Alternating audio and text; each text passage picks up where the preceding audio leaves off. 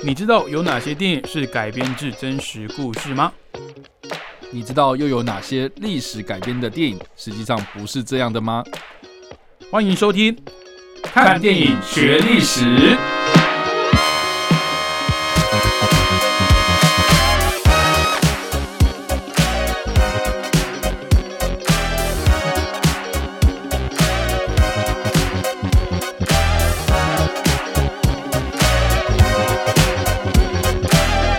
Hello，各位听众朋友，大家好，欢迎收听《看电影学历史》，我是主持人伟杰。我是主持人叉叉 Y。这个月呢，我们的主题哦是海盗、海贼。那在前三集呢，我们也讲了很多关于海贼的历史故事哦，还有为什么会有海贼的出现，介绍了很多相关的作品哦，不管是基于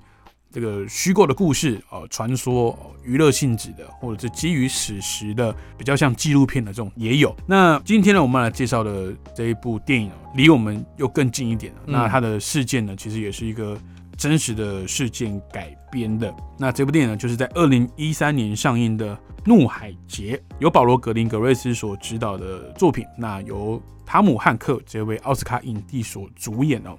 那这个保罗·格林格瑞斯呢，他著名的作品呢，就是《神鬼认证》系列。嗯，是的，我觉得他的电影都会给人一种真实感。我觉得他的镜头语言会给我一格外的写实的感觉。晕眩吗？也有。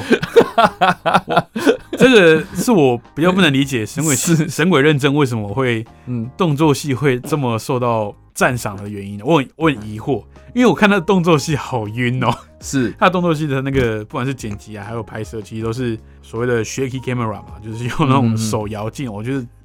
我看的是有点晕眩，但是整体故事在在讲述的这个真实度，我是觉得很好的。哦，那这个导演哦，他的功力也是炉火纯青。那这一部《怒海劫》呢，哦，它主要的故事就是在叙述一名这个货船的船长哦，被海盗挟持的真实的经历哦。那其实。这个时间点呢，大概在二零零八年、零九年这个时候，就是在美国这个雷曼兄弟哦，这个房地产泡沫化之后呢，哦，导致不只是美国，连带影响到全世界的经济震荡哦。那这个主角呢，由汤姆汉克所饰演的这个菲利普船长呢，他是一家全世界最大的货运公司的货轮船长哦。那就在这样的背景下出航，然后非常不幸的在。亚丁湾附近呢，遭到索马利亚的海盗给挟持了。最后是靠着这个多国海巡人员的斡旋，以及美国军方的介入，才让货船上的人员呢可以获救。那今天为什么要提到这部电影？就是因为除了是这个月我们主题是海盗之外，其实在近期哦哦，尤其是在这个岁末年初这个时候呢。全球的两大贸易走廊呢，这个巴拿马运河跟苏伊士运河同时哦受到了一些干扰，尤其在去年圣诞节的前后哦，巴拿马运河呢因为受到干旱的影响哦，导致它的运量直接减了一半哦，就是它可能没办法负荷这么大的船只给通行哦。那苏伊士运河呢，只是因为以色列跟哈马斯的冲突的关系哦，它的安全性就受到了威胁。那航运公司也证实哦，这个岁末年初的这个时刻呢，哦，很多货物哦，确定是没办法顺利的抵达。那其中也包含一些呃高价值的，说像是燃油哦、油料哦，还有一些晶圆体哦，这些高精密的这些三 C 的周边呢，其实也没办法顺利的抵达组装厂啊，或者是订购方啊，所以就导致全球的供应链这个经济链可能会出现的问题。那也后续也包含可能国际的油价会飙涨啊，然后造成很多区域。经济的这个不确定的因素。那我们前几集有提到说，苏伊士运河的附近哦，包含像红海啦、亚丁湾啦、索马利亚、也门这些地方，为什么会这么混乱哦？为什么海盗会这么的猖獗？那其实以索马利亚来讲，其实就是因为它当地的政局非常的混乱哦。那当你饭都吃不了的时候，我在陆地上讨不到生活的时候，那怎么办？我有渔船嘛，那我可能就出去，嗯哼，抢商船了。其实索马利亚它是当地的渔业也蛮发达的，但是各位听众朋友想象一下，如果你在外面捕鱼捕了一整天，捕鱼为生，你总不能只是捕鱼自己吃吧？你是捕鱼回来要卖啊，你要赚钱啊。但是你可能捕鱼回来，哎，你这些渔获直接被当地的这个武装民兵跟军阀给抢走了。那你还要活吗？嗯，哦，那可能就会铤而走险，走向一些比较极端的方式去掠夺，哦去当海盗。如果可以正常的吃饭，如果可以好好的生活的话，谁想要当海盗？所以我会觉得，在什么样的世界会让当地的人相信说，除了铤而走险当海盗、涉入险境这个方法之外，没有其他方式可以生活下去？嗯，其实也是这部电影想要探讨的一个核心哦。这部电影我看完自己心中蛮多感触的，嗯因为导演保罗格林格瑞斯他的镜头语言，他也没有特别去放大说这个美国货船就是正义的一方，美国海军就正义的一方，然后这个索马利亚当地的这些海盗就一定是反派。当然，他们做的事情是危险的，是会直接侵害别人的权利的。在公海上武装抢劫也绝对是违法的，但是他也留了一点空间让观众去想象说，诶，为什么这些人会愿意当海盗？嗯会走上这条路，哦，会会会为了钱，然后去威胁要去杀人这样子。那我自己在看的时候，对里面几个印象蛮深刻的点，就是刚开场的时候，就是这个船长要准备去上班嘛，嗯然后有跟他老婆在闲聊了。那嗯对我来讲，一部电影的开场的那一个戏是蛮重要的，嗯因为它会为整部电影基本上就是定调，嗯还有它的可能节奏会是如何，它的探讨的方向是如何。那当时汤姆汉克所饰演的这个船长有跟他的老婆提到一点，就是说现在的时代不一样，以前呢，我们只要肯努力就可以好好过活。嗯。像我们之前讲的嘛，就是你努力不见得会成功，但成功人都有努力过，嗯，所以你可能愿意付出，就会有相对应的回报。嗯但是嗯。现在这个时代不一样了，你可能做了很多事情，你可能付出了很多，但是不见得能够得到相对应的回报，还是那些既得利益者在控制这个世界，在控制这个游戏规则。那我就觉得这句话印象很深刻，因为套用到现在，好像也说得通。哦，你说你有努力过了，你愿意付出，但是索马利亚这一些当地的青壮年，他们看不到未来的希望啊，所以我会觉得啦，这部电影的这个氛围，有点是在堆叠对这个世界规则、对这个世界的趋势的一种一种控诉了。所以我觉得这个船长他不只是一个一个海盗的人质哦，而是随着这个世界的氛围哦，随着像我们上一集讲到的联合国的不作为，导致一些可能低开发的国家或是开发中的国家，他们的一些弱势，他们的一些困境，那导致他们必须要做出一些极端的行为的时候，诶，那其实就不是海盗对于人质的关系了，而是一个低程度开发国家哦对已开发国家的一个威胁。嗯。我觉得是这样子。我觉得我在看这部嗯片的时候啊，蛮有趣的一点是，我们一直在讨论索马利亚这个国家。对，那其实我们上礼拜其实有提到，就是黑鹰计划这个嗯事件这样。那这件事件其实在发生在一九九三年嘛，那可想而知，就是一九九三年我们在节目最后面有提到，就是说美国它开始已经不管非洲事务了这样。诶，那奇怪啦，那为什么怒海劫他们又开始管了呢？哦，这个就是我后来稍微就是查了一下那个历史脉络。嗯，就是说，从二零零一年开始，美国他们就是为了要去反恐嘛，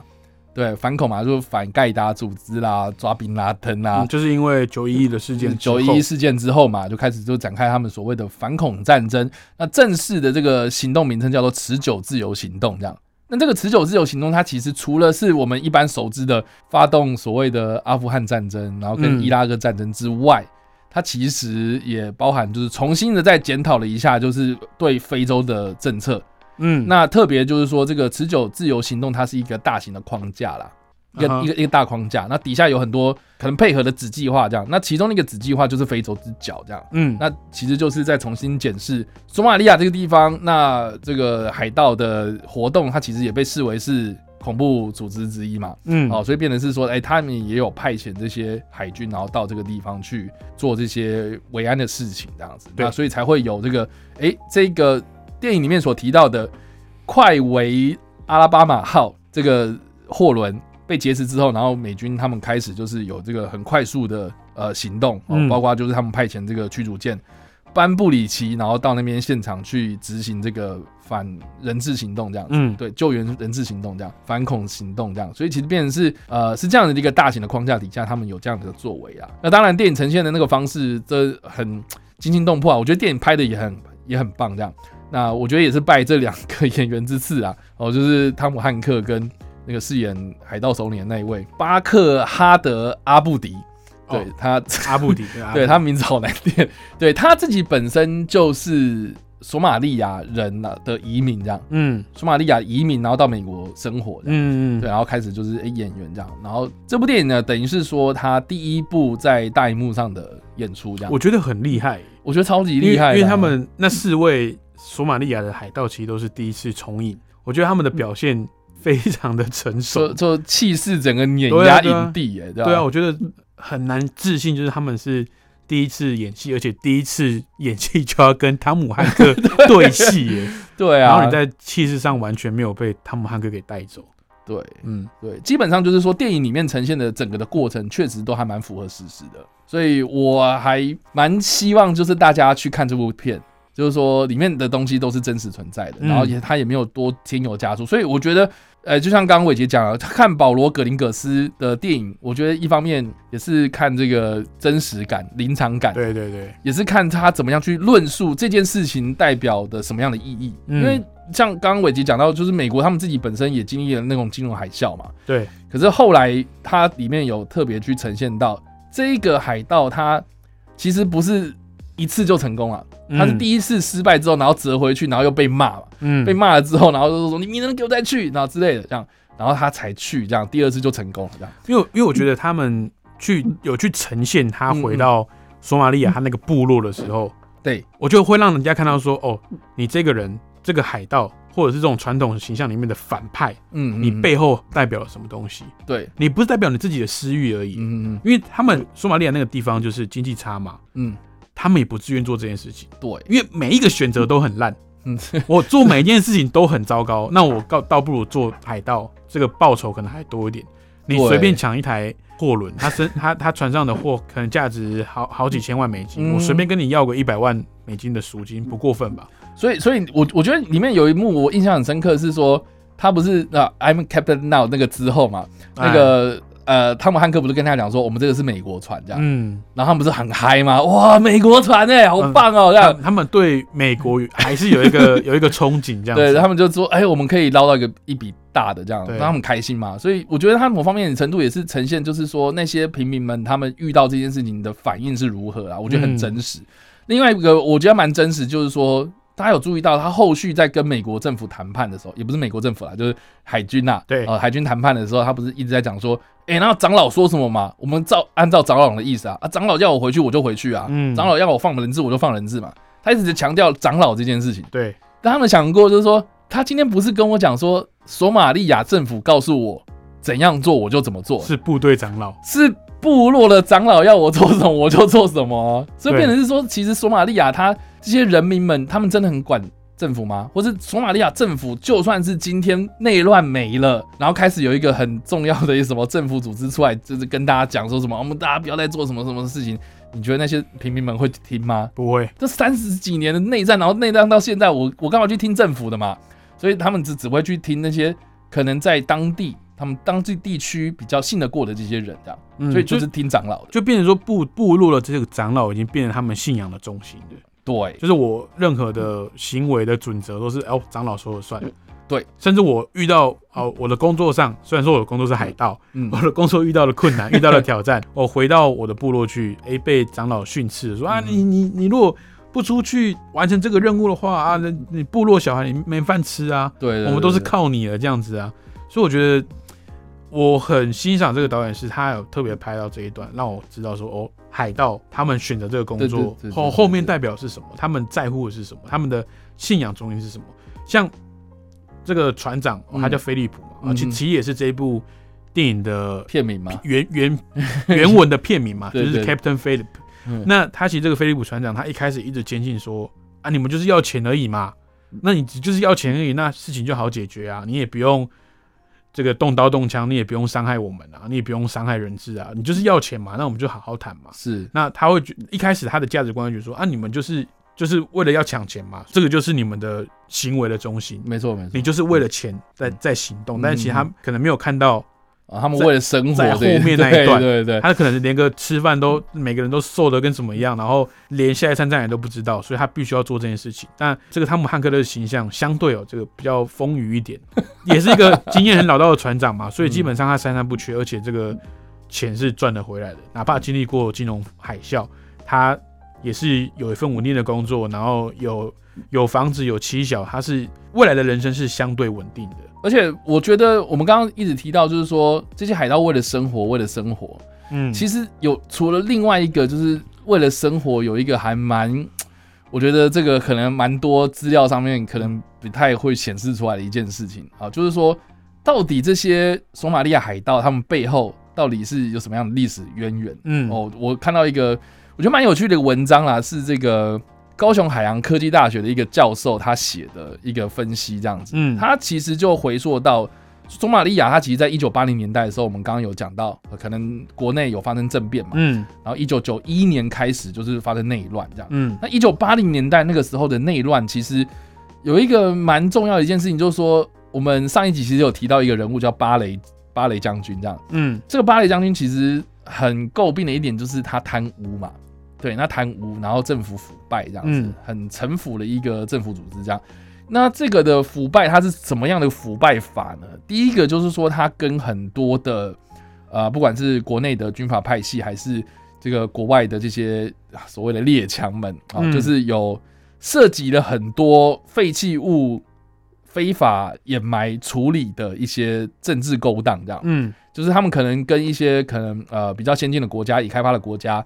就承诺说，哎、你们要倒垃圾啊，有毒废弃物是不是？好，没关系，你们不知道国内可能会这个环保意识抬头嘛，那、没关系，就丢过来我们这边这样。嗯，这边是说，当时有很多的废弃物就直接就放到索马利亚这样，啊工业废弃物那种有毒的哦。嗯嗯直接放到索马利亚，然后甚至是直接丢索马利亚的海域，这样、嗯就非常的霸道。这样，另外一个就是说，从一九九零年代开始，有很多的渔业国家，包括台湾也在哦，然后就是看准了这个国家，因为发生内乱之后，因为你知道，在国际的渔业的这个算是渔业组织的一些规定啊规范里面，就是有讲到说，每个国家都有所谓的配额，嗯就说你的国家你只准呃一年大概捕多少吨多少量的一些渔获这样。啊那假设有些国家他们不够，那他们就是会去跟这些其他的国家协调。那相较之下，索马利亚就是靠海嘛，嗯所以他们有一些渔业的权利，没错。所以他们本身可能渔民没有那么多，那他们要把这些权利就是卖给这些国家，这样。就是我我卖这个捕获权给你，对对对对对，对，那嗯台湾就是在其中一个。哦，所以你知道，当时就是有很多的这个比较渔业先科技比较相相对比较先呃先进的一些国家们，他们就是看准就是索马利亚的渔民，他们就不是科技水准啊，或是他们这些啊、呃捕鱼的技术啊，可能就比比不过我们嘛，所以嗯。啊，我我们就是去抢你们的渔渔业这样，嗯。就变成是说，索马利亚的居民们为什么他们开始做海盗？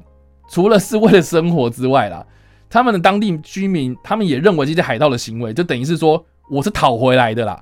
你们抢我的嘛。就有点补偿心理那种感觉，对对对，所以所以这些人就有点像是说，哦，你们是索马利亚的罗宾汉那种感觉哦啊，我去掠夺，啊我只是拿回我应该得到的东西，嗯所以就也被就是这些人他们成功的抢劫完之后，回到陆地上，他们反而这些海盗行为会被当做是当地的英雄这样。嗯，所以他们也是想要哎、提升自己的地位啦，哦，获得自己的名声啊，reputation 这样。所以啊、呃除了是掠夺资源之外，他们也是有这样的一个社会的脉络在。的，嗯对。那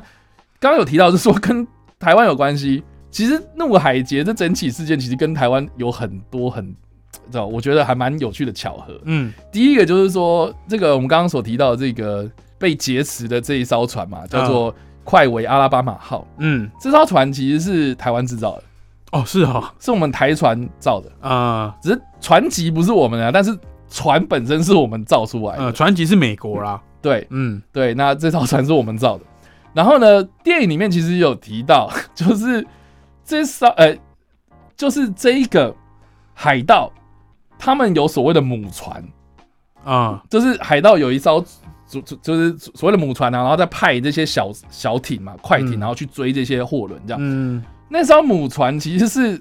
挟持台湾的渔船的，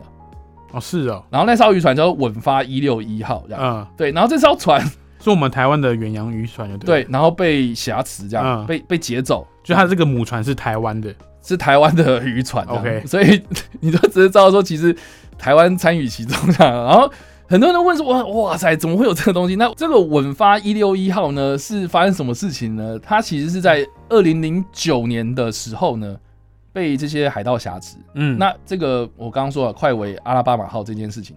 也是在二零零九年发生的。所以其实是前几个月他被挟持之后呢，然后就被海盗当做母船。OK，对，那这个稳发一六一号的这艘船被挟持之后呢，很多人都关心说，哇，那上面有没有台湾人？有，有两个台湾人，两个台湾人就被这些索马利亚海盗给挟持，嗯，就被当成人质这样，就被当人质。然后呢，呃，我看一下就是资料，真的是我觉得台湾的新闻真的没没什么在报哦、反而是中国大陆的新闻超级多。哦，就是 当时是说啦，这个两个被挟持的的船员呢，其实是高雄人这样，然后就有新闻去拜访，就是说这个家属这样，嗯然后家属是呃比较低调啦，就是他们也不愿意透露名字，然后也不想要跟讲讲太多，他们只知道说哦，就是海盗有固定时间给他们打电话。然后回家报平安，然后大部分留下的资讯都是说，哦，他们有给我吃的，有让我地方住，嗯嗯，你可以放心这样子，就就差不多这样。，OK，对，然后直到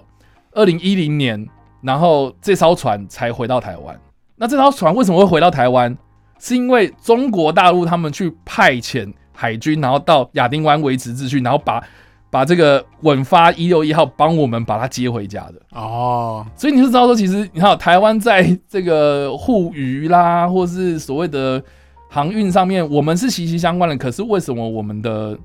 可能公权力啦，好像好像你知道，就是好像比较没办法去真正保护到我们的渔渔民的保护我。们的手没办法伸那么远，对啦，所以我觉得这个也是啊，蛮可惜的一件事情啊。对，那也是政治上的困境啊。对，因为因为我觉得电影呃，这个也是说回到电影嘛。电影里面它其实有一幕就是还蛮有趣，是说他们第一次在遇到这些海盗来袭的时候，他们马上打了一通电话嘛，就是说好，我们马上赶快接这个呃美国海军这样子，嗯。因为嗯毕竟美国船嘛。然后这个美国船的这个打给美国海军之后，美国海军就是说太忙没办法接这样，嗯。然后这个 Captain Philip 就当下就直接说好，我们打给英国这样，然后英国就接了嘛，嗯，英国接了之后，然后告诉你，啊，这个船的位置在哪里，然后我们可以就是派什么什么样的资源，然后过去支援你这样。嗯你可以，我我觉得这方面呈现的是，呃，不管是哪一个国家，不管是台湾也好，是英国、美国也好，嗯任何一艘船在船上哦，你遇到危险，不管是海盗也好，天灾人祸什么的，都很无助啦。对啊，真的，，真的很无助。他们是货船的，他们上面不会有什么武装的啊，嗯，他们没有很多方法可以保护自己。对啊，我记得他们那个时候第一次喷水柱，对他们第一次 要抵御这个海盗要登船的时候，他们是用他们旁边的那个消防水柱同时放，然后让那个水一直喷，让毕竟小渔船嘛，他们就比较不好靠近。登艇这样子。对对对，然后要不然就是发那个信号弹嘛。对啊，就是干扰他这样子。对对对，所以我觉得就是你可以知道说，哇，那个大茫茫大海之上，这渔民们哦，呃，你就是好，你你说稳发一六一号最后面被中国大陆那边接回家，遇到真正遇到危机，遇到遇到麻烦，只要有人出手相救，我觉得就是心存感激的嘛，嗯你也不会管他是谁这样。对，所以我是觉得，就是说，其实其实我我们今天身为是一个什么渔业国家也好，海洋国家也好，你在护渔啦，维护这些渔民权利啊什么的，我觉得真的还是要加把劲啊。嗯，对啊，好，那最后我再分享一下我对这部电影的看法，因为我嗯其实最近又又重看了一次哦，所以我去对这个故事感触其实蛮多的。它是那种呃，看完虽然说它没有很多令人印象震撼的场景，哦但是它整个故事的氛围，它整个事事件的描述，它也没有带任何立场、带任何观点去呃呈现这个事件的时候，其实会让你看完，不管是当下看完从电影院走出来，或者是之后在串流上，或者是在呃各个平台上、电视上在重看的时候，都会对当下那个时机点哦，整个世界改观之后哦，从零八年这个金融海啸之后哦，整个人们对于这种金钱的概念呐、还有整个社会环境的变迁呐、有一个更算一个更另类的一个解读吧。尤其又看到最近国际新闻上面海盗的袭击的事件这么多，其实我会觉得，像汤姆汉克所饰演的这个船长，他在电影里面一直重复讲了一句话，就是我们有没有其他的方式可以谈判？嗯我们有没有其他方式可以可以解决这件事情？嗯但是海盗的回答让我印象很深刻，他说 “Maybe in America”，嗯也许在美国你可以这样干，嗯也许在美国你可以有另外的想法，有另外的选择，但是在索马利亚这个地方，在他们这个部落没有，嗯这个是他们唯一的一个一个选择。所以两个来自不同国家的人、不同生活背景的人、不同价值观的人，然后在这一艘船上面碰面的。虽然说是一个很不好的场景碰面，但是我觉得菲利普船长他自己应该也有，除了是心理上的阴影之外了，其实我觉得他的价值观也有被受到挑战。嗯就是为什么这群人要选择这样的生活？那我们这一群人哦，美国一定过得比大家好上几百倍的生活。嗯那我们来自美国人才可以很轻易的说，哦，一定有其他选择，一定有其他方法。那就像你刚刚讲的，我们自己的鱼可能吃不够，可能精致化的这个料理，我们不是吃饱而已，我们还要吃得好，嗯，所以我们需要更大量的鱼货，甚至我们嗯拿回来加工，卖给其他国家。所以，我们自己的余量，呃，余货量不够的时候，我们会去对这一些哦，比如说开发中的国家，或者是低开发程度的国家去买他们的余货量。嗯或甚至是用用抢的抢他们的余货量，那不就是因为我们有更多其他的选择，才导致他们没有选择吗？嗯哼，因为我们有更多的方案，我们有更多的能力可以去干涉其他国家的的维生的方式，所以让他们会觉得说，那就是你因为你们这些国家来干涉，所以逼得我无路可走了，我只能选择海盗这条路。是所以我会觉得，在现在的国际上，虽然说海盗是一个很不好的行为，那当然海盗也是一个违法、非法的行为，但是去追究它背后的原因的话，其实我们这些相对发展比较好的一些国家，其实我们也责无旁贷了，嗯因嗯为我们也在他们最需要帮助的时候，我们没有提供帮助，甚至在他们走投无路的时候，我们还落井下石。所以，所以整个大环境在更迭哦，整个区域局势呢也跟着在改变。那有很多地方的一些悲剧跟灾难一直重复的上演，那也非常值得我们去关注，到底是什么样的情形会造成某些地方总是容易发生冲突？当然，资源是一回事，过多的资源或是过少的资源，或者资源分配不均，都会导致一些自然的乱象哦。那今天我们所讲到的这个靠近亚丁湾。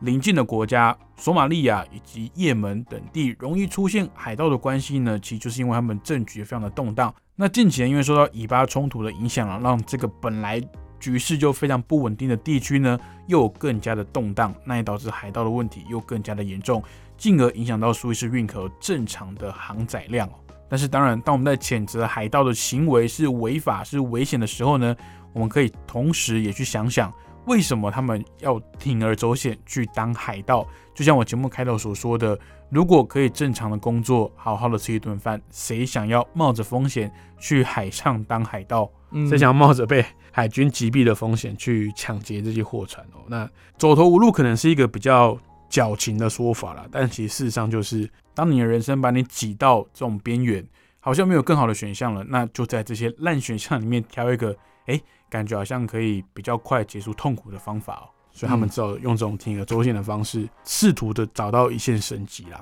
好，那我们这个月主题也是海盗。那我们从最早的十七、十八世纪的海盗，讲到近期二十一世纪哦，在非洲东岸还持续的发生的这些现代的武装海盗。那我们从以前的大航海时代哦，那海上贸易的兴盛到私掠许可证的发放哦，那导致了这个海贼的猖獗哦，一直到。现代一些因为政治的原因哦，导致非洲这个地区呢，红海啊、阿拉伯海啊、亚丁湾这个地区一直都受到海盗袭击的困扰哦。那也是提供给各位听众朋友一个不同面向的切入啊。当然，这个武装掠夺的行为哦，我们觉得是谴责的；暴力的行为呢，在国际法还是在公海上面呢，也绝对是违法的。但是可以换个角度想，诶，他们。为什么会这么做？他们为什么会选择当海盗？其实背后呢，都有一些国家历史的脉络，以及生活上不得不的取舍哦。如果在看到一些相关的影视作品啊，或者是新闻报道的时候，哎，有一个不同的面向去思考了。